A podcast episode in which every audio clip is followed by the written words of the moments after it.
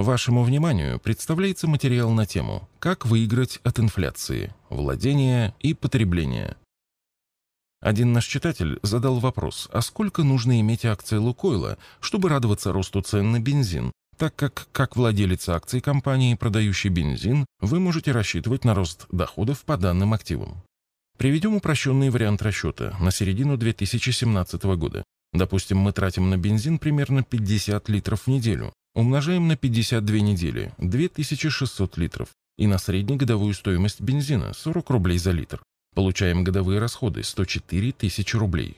Предположим, что среднегодовая цена на бензин растет с темпом 10% в год. Это примерно 10 400 рублей.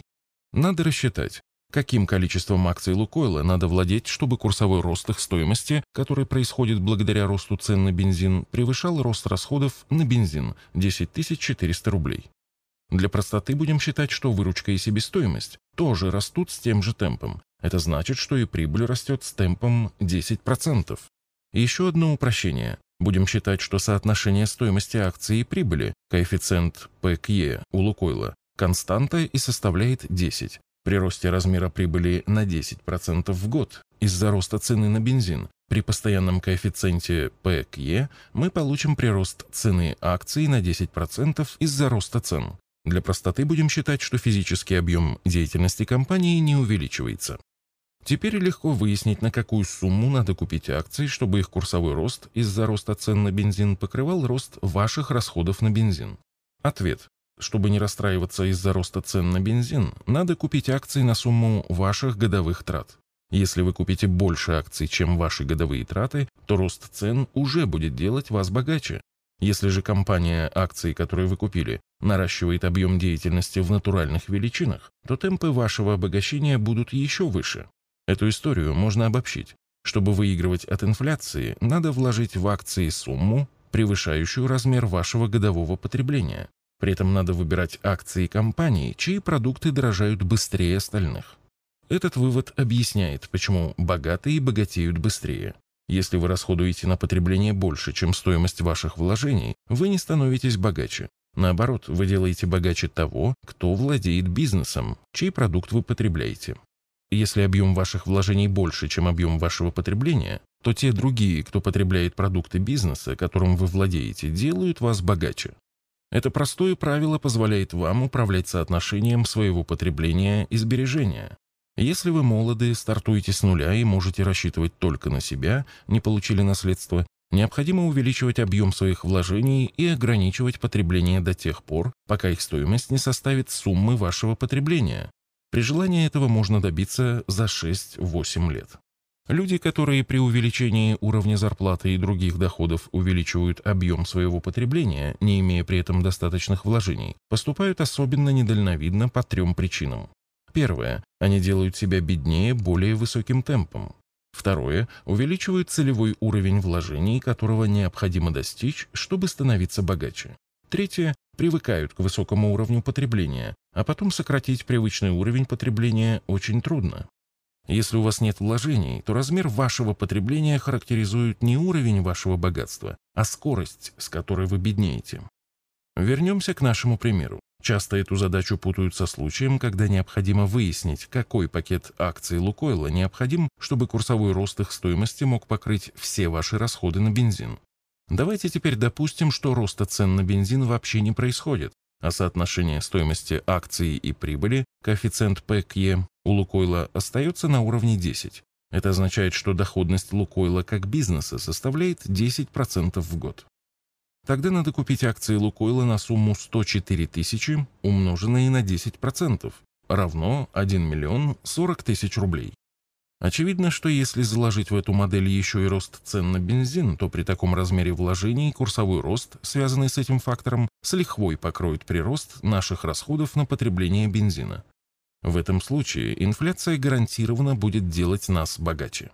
В 2017 году коэффициент ПКЕ Лукойла был около 5,7. Другими словами, при сохранении этого коэффициента акции Лукойла могут обеспечить доходность около 17,5% при условии неснижения размеров прибыли. Поэтому при такой стоимости акций Лукойла достаточно вложить сумму около 600 тысяч рублей. Мы ожидаем, что в долгосрочной перспективе будет происходить рост коэффициента ПКЕ и снижение доходности. Это может дать дополнительный курсовой рост, так что при ожидании увеличения ПКЕ можно купить даже меньше акций. Внимательный слушатель упрекнет нас за то, что в нашем примере мы приняли соотношение прибыльности и стоимости акции, коэффициент ПКЕ, за константу. Действительно, на практике это соотношение постоянно меняется, но есть закономерность, похожая на эффект сообщающихся сосудов. Если люди много потребляют, это с одной стороны приводит к росту прибыли и делает владельцев акций богаче. С другой стороны, наоборот, малый объем вложений в бизнес приводит к тому, что спрос на акции низкий, коэффициент ПКЕ низкий и стоимость акций ниже, чем могла бы быть при нормальном уровне сбережений. Эта ситуация характерна для современной России. Если люди много вкладывают, а значит ограничивают потребление, то это уменьшает прибыль бизнеса, но высокий спрос на акции задает их высокую стоимость. Например, в Китае средний ПКЕ рынка держится на уровне 17-20. Но владелец акции выигрывает в любом случае. При повышенном потреблении его делает богаче высокая прибыль. При высокой норме сбережения интерес к акциям задает их высокую оценку, несмотря на снижение потребления. Поэтому мы не учитывали колебания ПКЕ, так как их влияние снижается при долгосрочном накоплении. А людям, уже миновавшим стадию накопления необходимой суммы, можно рекомендовать увеличивать потребление при высоком ПКЕ и возвращаться к бережливому образу жизни при снижении ПКЕ. Очевидный вывод, когда акции стоят дешево, нужна существенно меньшая сумма, чтобы их курсовая динамика в будущем обеспечивала ваше потребление. Обобщая этот случай, мы приходим к еще одному заключению. Размер вложений в акции, необходимый для обеспечения вашего потребления, зависит от стоимости акций и доходности, которую обеспечивает бизнес. Если вы хотите, чтобы курсовая динамика акций покрывала ваши расходы, вы можете ориентироваться на средний коэффициент ПКЕ всех акций или ПКЕ индекса Мосбиржи. Например, если этот показатель находится на уровне 6. Это значит, что размер ваших вложений в акции должен в 6 раз превосходить ваши годовые траты, при условии не снижения прибыльности компании. Еще раз повторимся, что при таком размере вложений, при условии постоянного ПКЕ, курсовой рост, связанный с ростом цен, покроет рост расходов, и инфляция будет работать на вас.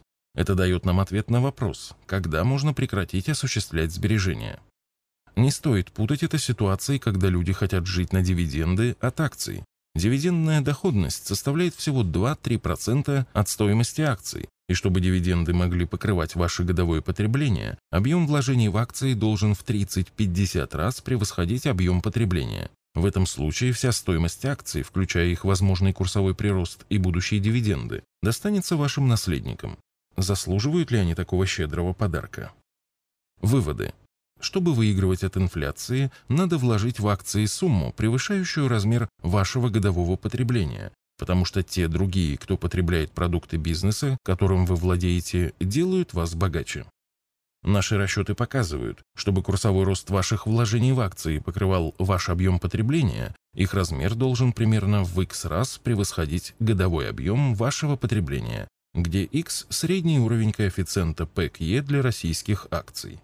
Если размер ваших вложений меньше объема вашего потребления, то чем больше эта разница, тем быстрее вы беднеете.